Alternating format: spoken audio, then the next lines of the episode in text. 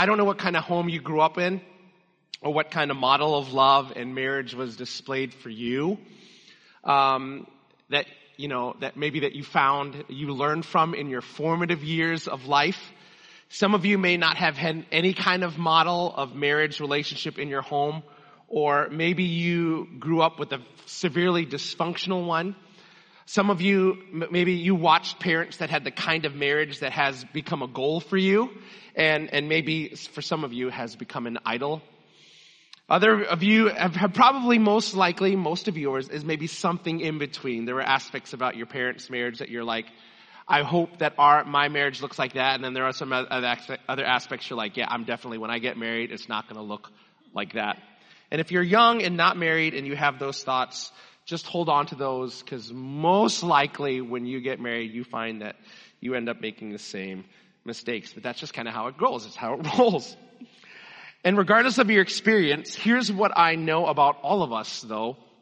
We all carry some flawed expectations about love and marriage. And for those of us who do get married and pursue love with the hopes of getting married, we carry these expectations with us. And when things don't go quite the way we thought they would, we become really disappointed. That's just kind of what happens when our expectations do not meet the realities of what we're experiencing in life. And our flawed expectations of what love and marriage are supposed to be are also why many married people aren't divorced yet, but have settled for coexisting with absolutely no intimacy. And here's what's happening in our culture, and this is no surprise to anyone, we all know this. Marriage is taking a major hit because the message that comes across is that marriage, by and large, is either irrelevant, or it's lame, or it's boring. And even though most current research tells us that, I don't know if you, I, I was actually surprised by this. I was doing some research on this. Uh, did you know that over the past 20 years, divorce rates have actually dropped significantly, like by 30%? Um, yeah, the CDC just put out new studies on that, and uh, they have uh, these studies, and, it, it's called crude data. It's verse, versus percentage wise, and now you can make percentage out of it, but it's basically like how many divorces per 1,000 people. That's a more accurate way to just to, to get the landscape of uh, divorce rates, and and it went from I think it went from eight to like five or 4.5 or something like that per, per thousand people. But even though divorce rates are going down, um, marriage rates has also dropped 30%. This is what we all know. And as a result of the realities of what is happening in mainstream culture, there seems to be a growing sense that the only choice you have in life when it comes to your relationship status is that you're either A, single and lonely, or B, married and lame, right? That's kind of just the two boxes that you're in. And here's what we all know that most people know. We don't prefer, most people at least, as most normal people I think, don't prefer being lonely. Now, if you're like I do, and are you saying I'm not normal? Here's what I'm saying. Even extreme introverts, people who like to be lonely, by and large still want to be people who are loved and by and large want to be the kind of people who are loving others in return. And nobody wants to live a boring life either. Like, so maybe it's not about the whole issue of, of being lonely. Maybe, nobody wants to live a boring life. Now, obviously that's something that would come out of the mouth of an Enneagram 7. like, life is supposed to be fun. Um, uh, uh, but, you know, other Enneagrams will say, well, no, life's supposed to be productive. Um, and so, but, but no one, I don't know, do any of the Enneagrams want to have a boring life? No? No? Maybe? No, yes. Nobody, everybody wants to have a fulfilled life. And unfortunately, people want the best of both worlds. They want the freedom of the single life and the sense of completeness that they get from being in a romantic relationship with another person. And they settle for something less than ideal, but what the world around us has determined as normal or even necessary um, has become kind of this new reality that we see in our culture, which is this idea of cohabitation with a sexual partner. And the question I want to ask is like, how is that working for us, like as a society? How is it working for us? If it's really, it's not. Just so you know, it's not. Despite what your friends will tell you, uh, despite what the blog post will tell you. It's just so funny. Like when I read blog posts about cohabitation before marriage and everyone who has a blog about it will say, it's great and here's the reason why. And in fact, it's the best. But if you look at the hard data, I mean, just Google cohabitation relationship statistics. You'll know it's not working for us. It's not working for us. And the fact that we can get that information within seconds, like literally, you could go Google, hey Google, and, and, search. The fact that we can get that information in seconds also proves to us that we live in a world that not only gives us a plethora of information regarding love and marriage if we wanted to find it, but we are also living in a world where there are more voices trying to influence your thoughts on what it means to pursue love and marriage. And, and after almost five years without a series specifically on this subject of love and marriage, believe it or not, I haven't spoken on this subject in over five years. I wanted to address this subject for two reasons. First of all is this. Uh, for a follower of Jesus, the reality is that we are living in the world that I just described. Like this is the reality of our world.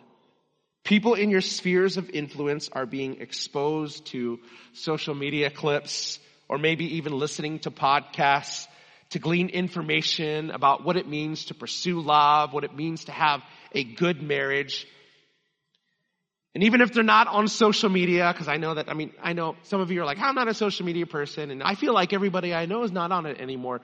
Here's what we know, statistically speaking. Current statistics tells us that 90% of Americans actively use social media. And that, that's not a for or against thing. I'm just, it's just a statistic. So which means that, which means this, which means that the people around us, a majority of the people around us are being exposed to this content in one way or another. And if you are on social media, you'll know. There's a lot of people out there with ideas and they're more than willing to tell you about how marriage is supposed to be and what it's not. They'll be able to tell you about your kids and what you're supposed to do. I mean, there's so much information out there. Do you ever feel like there's just too much information? Now, why is this important? Because this means that there are multiple opportunities in your life, listen, to speak the gospel with clarity regarding, regarding how the scripture points us to a better way for understanding and pursuing relationships. This is the reason why I want to talk about it. It's not necessarily about improving your own journey of having healthy relationships. It's this fact. We live in a world where this is talked about and we're, we're understanding this and, and we see this. And because this is the reality of the climate of our situation, I believe you're going to have an opportunity to speak the gospel into the realities of what I see are dysfunctional models of relationship. And I want you to be equipped to know how to speak into it instead of just going, Oh, I'm so sorry. Hmm. Wow. Yeah, that's, that's tough. Oh, yeah, I know how you feel. Uh, my husband too. Oh, yeah, my wife too. Oh, yeah, my brother-in-law and his wife. Uh-huh. Instead of just stopping at having some type of common bond with people who are wrestling with how do you journey through having healthy relationships and healthy marriages, you can have the opportunity to speak the gospel. And this is the reason why I wanted to talk about this because I want you to know how the gospel should inform how we view our relationships. And I want you to know where it comes from in the scripture. Like I want you to be able to have conversations with people and be like, yeah, yeah, the scripture says, and, and, and you don't have to be like, yeah, somewhere in there, somewhere in there. But you can actually go like, you know what? Here's where the scripture talks about it. Second, so the first reason I want to talk about this is to equip, equip you to be gospel proclaimers in the realities of your everyday life. When it comes to this idea of relationships, trust me, in the culture that we have, you're going to have opportunities to speak the gospel, but you're not going to do it if you're not ready. And two, you're not going to be able to do it if you're not looking for it. And I want you to look for it. Second, to anyone and everyone who wants to genuinely pursue marriage in a way that is fully informed regardless of your faith background, I wanted to give an opportunity for you to wrestle with and confront your personal beliefs and opinions with the scripture about what it means to pursue healthy relationship with someone who either will be or is your spouse. So, this is why in week one we looked to the beginning of the gospel story. If you remember, we looked to Genesis 1 and we began exploring this concept that God does not give us a spouse to complete us, but to what? Complement us. God does not give us a spouse to complete us, but to complement us. And during that message, we learned that the scripture teaches us that marriage is not the pinnacle of human relationships, but what? Our relationship with God is the pinnacle of human relationships. And then last week we looked at how the gospel casts a greater vision for our lives that pursuing a certain kind of preferred status relationship falls short of. We learned that Jesus taught and we learned that his disciples wrote about it in letters we now call books of the Bible that living out the mission of God matters more than our relationship status. Living out the mission of God matters more than our relationship status. And if you were there last week, you know I shared what I felt were some practical ways you could begin discerning what it means to not only pursue the mission of God, but how to figure out what that looks like for your life personally. But today I want to look at something that a person by the name of John wrote about regarding what it means to understand what love is. Because we can't talk about the idea of love and marriage without at least talking about what is love. What is love? Baby. Everybody, everybody. So I think this perspective really that John has is valid for a couple of reasons. First, so as you, I just want to invite you to open up to John chapter 4. We're going to be in 1 John 4, 1 John 4. The reason why I think this passage is valid is, is, is really two reasons. First, John was arguably one of Jesus' best friends during his earthly ministry. In fact, John was what Bible scholars refer to as Jesus' three closest friends. If you remember who they were, one of them was a guy who got his foot stuck in his mouth all the time by the name of who? Anyone know? Peter, Peter. And then there was two brothers, James and John. And these were like Jesus' best friends. And so John was really good friends with Jesus. Second, John was also the person referred to in the scripture multiple times as the disciple Jesus, guess what? Loved. Yep, you knew it. Disciple Jesus loved. In fact, five times in one book of the Bible. Now granted, it was a book that John himself wrote. So that's kind of weird to be like, you know, refer to yourself, oh, the one that Jesus loved. But if you think that's weird, just remember, John released this gospel while many of the disciples were still alive. And if they wanted to, they could have been like, hold up, bro. I think you're taking this out of context. You weren't the one Jesus loved. But they didn't. And so, there we know that there's truth to what John is saying. So, the question I, I, want us to kind of wrestle with today is this question right here. What does John have to say about love and how does it challenge us to reorient our perspectives and beliefs about love and marriage? Like what, is, what does John have to say and then how does it reorient our perspectives and beliefs? This is the question I want to tackle today and so at the end of our time together, you and I can begin to evaluate love in your life in light of the gospel. Like however you are displaying love now currently and however you think of love currently, I want to encourage you to take what John has to say and use that to begin to evaluate what you think is love in your life and in the relationships of your life. And so, First John chapter 4. I got to turn there. I haven't turned there yet. Are you there yet? Did you beat me? I bet you did. First John 4, 7, it says this. Dear friends, let us love one another because love is from God and everyone who loves has been born of God and knows God. If you grew up in the church, you might be familiar with the song, right? Beloved, mm, mm. let us love one another. Doom, doom, doom, doom. Doom. For love is of God, and everyone that loveth is born of God, and knoweth God. He that loveth not Oh, come on. he wanted to do it. Knoweth not God, for God is love. And then he goes, what? Beloved, let us love one another. Thank you, all two of you. All right. Anyways, nobody wants to play the game with me today. That's all right. Now, it should be made clear that when John says everyone who loves has been born of God and knows God, he is using language that his readers who are all Christians understand. And what is this understanding? Because I think it's easy to look at this and go like, oh, okay, so if you love other people, then you're from God. That's not really how the language goes. It's, this is the, this is the issue of the transliteration of transliterating word for word in the order. But in the original language, and as people would have understood this, they would have understood that only though, that what Paul, that what John was saying was this, not Paul, John was saying this, that the, only those who've been born of God are the people who can possess this kind of love he's describing. They would have understood, oh, yes, it makes sense that people born of God have this kind of love. That's how they would have understood it if I was to use language of today. In fact, in his gospel, John wrote this in John 1. But to all who did receive him, this is Jesus he's speaking to, he gave them the right to be children of God, to, to those who believe in his name. Who were what?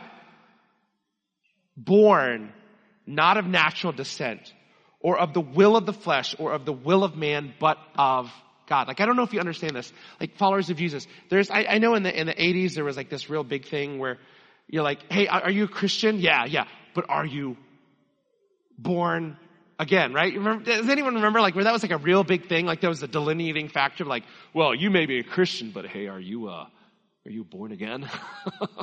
right? So that was like a thing. But that is a truth that I think I don't hear many people talking about, this idea of being born again being born again. And this is really an important thing to understand, especially if you're someone who hasn't figured out if you really believe everything you've heard about Jesus and the Bible. Because experiencing love as God intended and as you and I were designed to enjoy it, it cannot be accomplished by simply putting into practice the application points of today's message. It can't be attained by putting the application points of any book on marriage. Following the application points may uh, improve your relationships, it may improve it, but it won't fully allow you to experience love as God intended it. Because experiencing true love requires experiencing new birth. Experiencing true love ex- requires experiencing new birth. As one Bible scholar would say, in his commentary of this passage, he writes this, we are not born with it, neither can we learn it. Believers receive God's love only through the Holy Spirit. It cannot be attained by an act of human will. It has absolutely nothing to do with human planning. It comes from God as a gift. Paul go on, Paul would go on in 1 John here to make himself more clear by saying this in verse 8. The one who does not love does not know God, because God is love.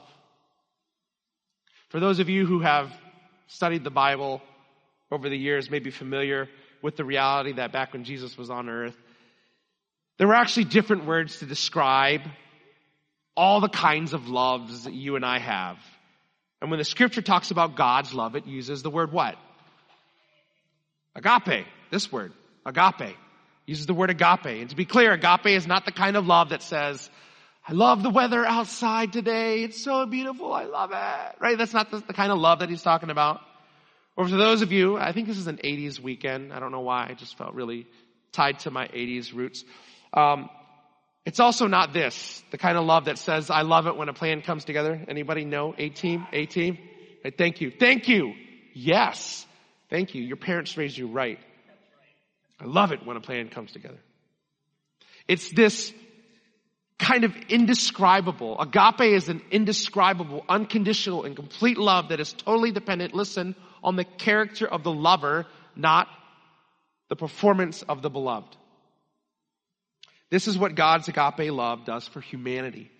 And this is why John says this in his attempts to reorient his reader's perspective on what true love is. In verse 9, he says this, God's love was revealed among us in this way. God sent his one and only son into the world so that we might live through him. Love consists in this, not that we loved God, but that he loved us and sent his son to be the atoning sacrifice for our sins. Now, I don't know about you and how you feel about yourself, but when I think about who God is, I, and I look at my own life, I don't know if I find anything really inherently worthy about me that the God of the universe, if anything, should know my name. Like, there's nothing about me. In fact, I believe that inside each and every one of us, there are a number of things that make us unworthy of that. For one, I, I know I'm a sinner. I'm a sinner. And that I have rejected God who has created me by choosing to live life my way instead of His way for my glory instead for His glory. And many times I've turned my back on Him, but despite that, all while I, me, while you, while all of us were still sinners, God sent His Son Jesus to this earth to die on a cross so that we could be forgiven and be given the chance to live in a truly restored relationship where uh, agape love exists with Him and get this, with others, with others. And that kind of love, that's the kind of love that I think that changes everything. Because it changes the core of our identity. Because that kind of love is not based on who we are or what we've done. It's not based on anything that we've earned. It's the kind of love that in spite of our unworthiness and amid our mess and brokenness gives us incredible value. And here's the good news if we choose to believe it. We are deeply loved, not because of who we are or what we've done but because of who God is and what all He has done and what He has promised to do. In fact, uh, commentary of this First John passage says this, love so conceived is not to be understood as one of God's many activities, but rather that all his activity is loving activity. if he creates, he creates in love. If he rules, he rules in love. If he judges, he judges in love. All that he does is the expression of his nature to love. This is because love is a part of God's essence. And so God loves us because of who he is, not because of who we are. And because God loves us like that, our value as human beings is dependent on His character and not our performance. Now, okay, so what then is the application of this passage of scripture? Well, first, let's look at what John says, and then I'll do my best to maybe contextualize it in a way that maybe helps make it easier to understand what John, uh, if, if really what John says here that we read isn't clear enough. Here's what it says in verse 11. Dear friends, if God loved us in this way, we also must love one another. No one has ever seen God. If we love one another, God remains in us and his love is made complete in us. If love is being defined by the value of the loved one, instead of the character of the loving one, love will never be what it's supposed to be. Christ's character was the definition of what love was, despite the fact that we were living in opposition and rebellion to Him. In other words, maybe another way to say it is this. Uh, intrinsic value. You know what intrinsic value? Like the value that is given to you because you exist. The intrinsic value. Intrinsic value was not a condition for God's demonstration of love through Jesus. You didn't have to be worth anything for God to say, I love you so much that I will send my only son to die for you. There is nothing about you that earned that. Everything about the love of God through Jesus communicates a choice to give value. Everything about the love of God communicates a choice to give value despite the unworthiness of the one being loved. Now, couple, uh, let's see, where, yeah. No, I didn't do your wedding. Did your wedding. Did your wedding.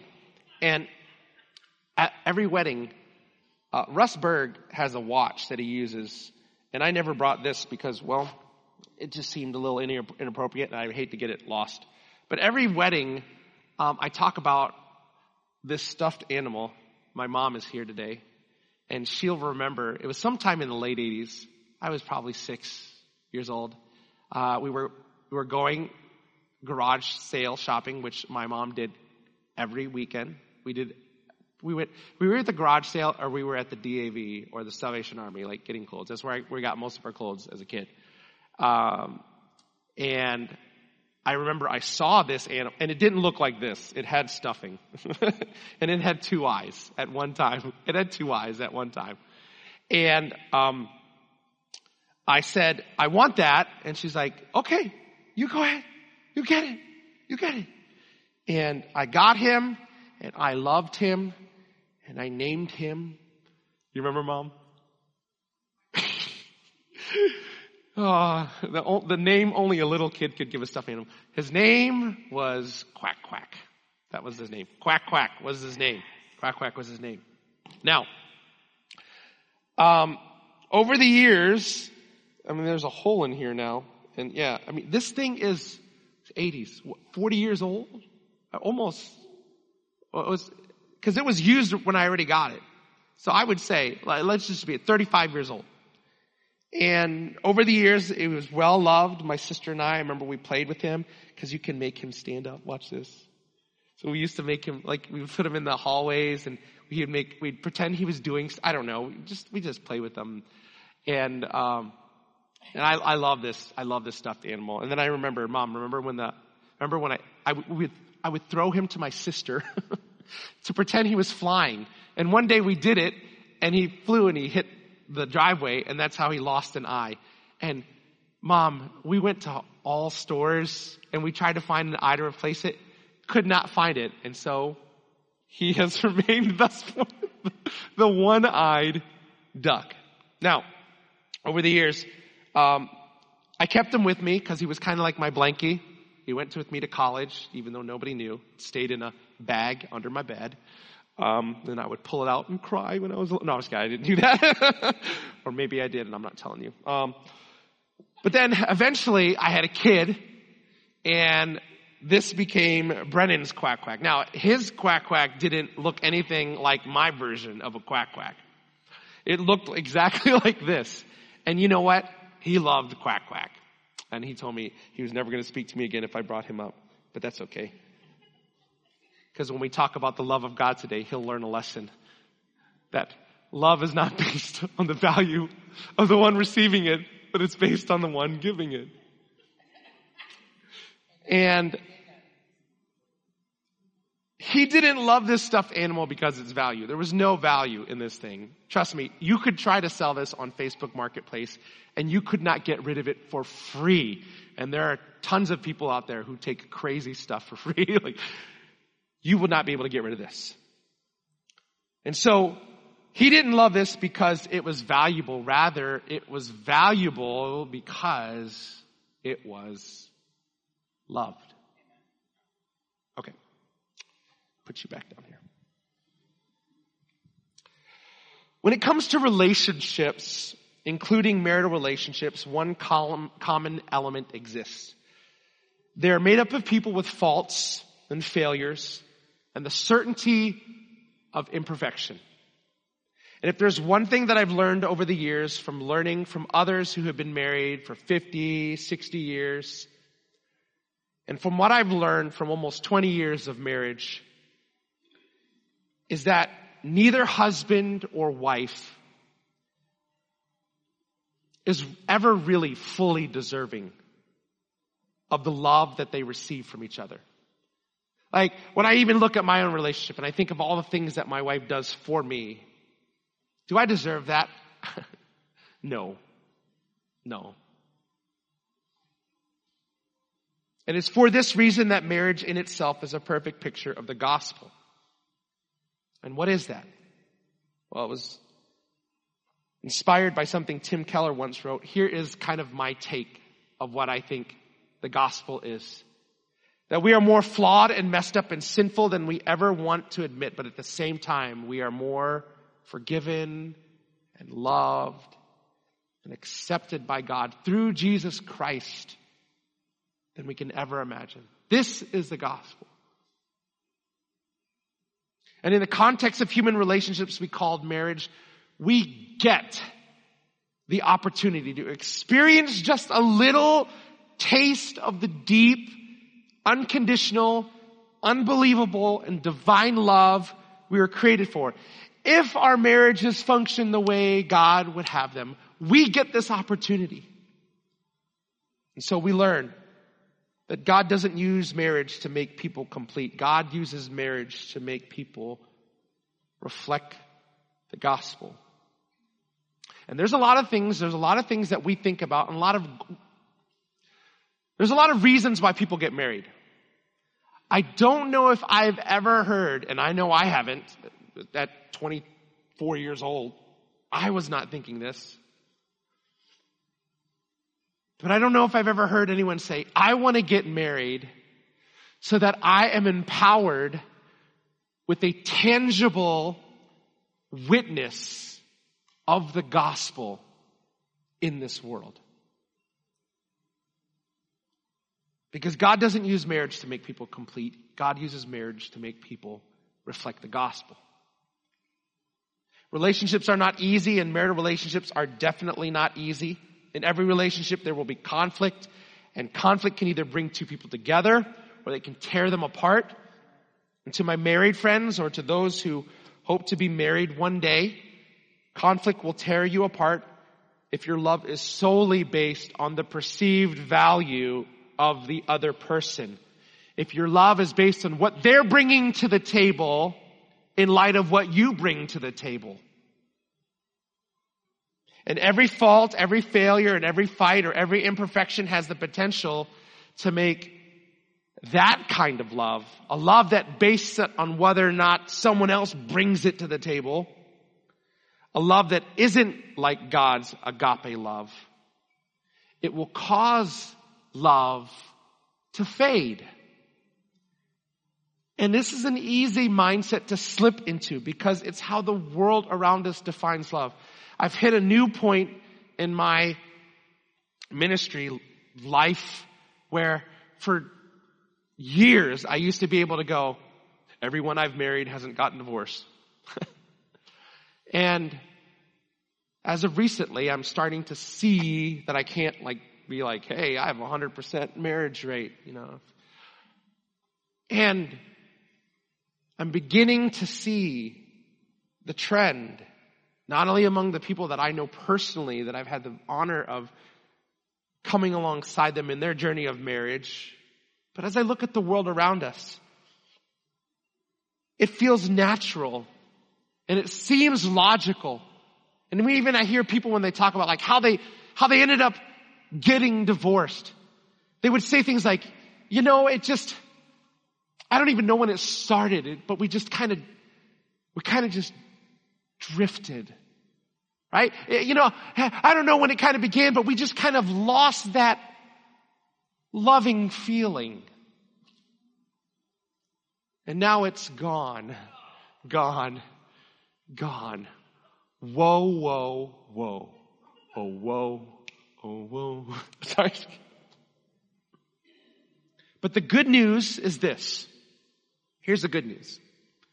If we take 1 John 4 to heart that God's love is an incredible and divine love that creates value in the object of its affection and allow your theology, not just your psychology, to be the lens through which you view all of your decisions, then this agape love can become the mindset and perspective through which a husband and a wife can view each other and is the only guarantee that a marriage will be able to weather the storms of life that will inevitably come your way. But there is one thing this kind of love requires. It requires a decision though. To love one another despite the feelings, despite the performance, despite the fears and the faults and the failures. And the good news is that we can love like that because it's the kind of love God has for us and gives to us when you believe that his love compelled Jesus to die as a ransom for us, for the penalty for our sins, even though we didn't deserve it. And your love for your spouse will never be all it could be if you settle for anything less. If you settle for a love that rests upon the value you see in the other. But your love for each other can be everything that God designed it to be as long as you stay committed to loving one another as God loves. To decide that your love for one another will be based on the character of the one who loves which is a high responsibility, like when you think about it. Which means we need to be engaged in the pathway of discipleship, of growing more and more like Jesus. If we want to display this God-like kind of love, this agape kind of love. Our love can be everything that God designed it to be when we base it on the character of the one who loves and not the performance of the beloved to decide to love with God's kind of agape, unconditional and unbelievable love.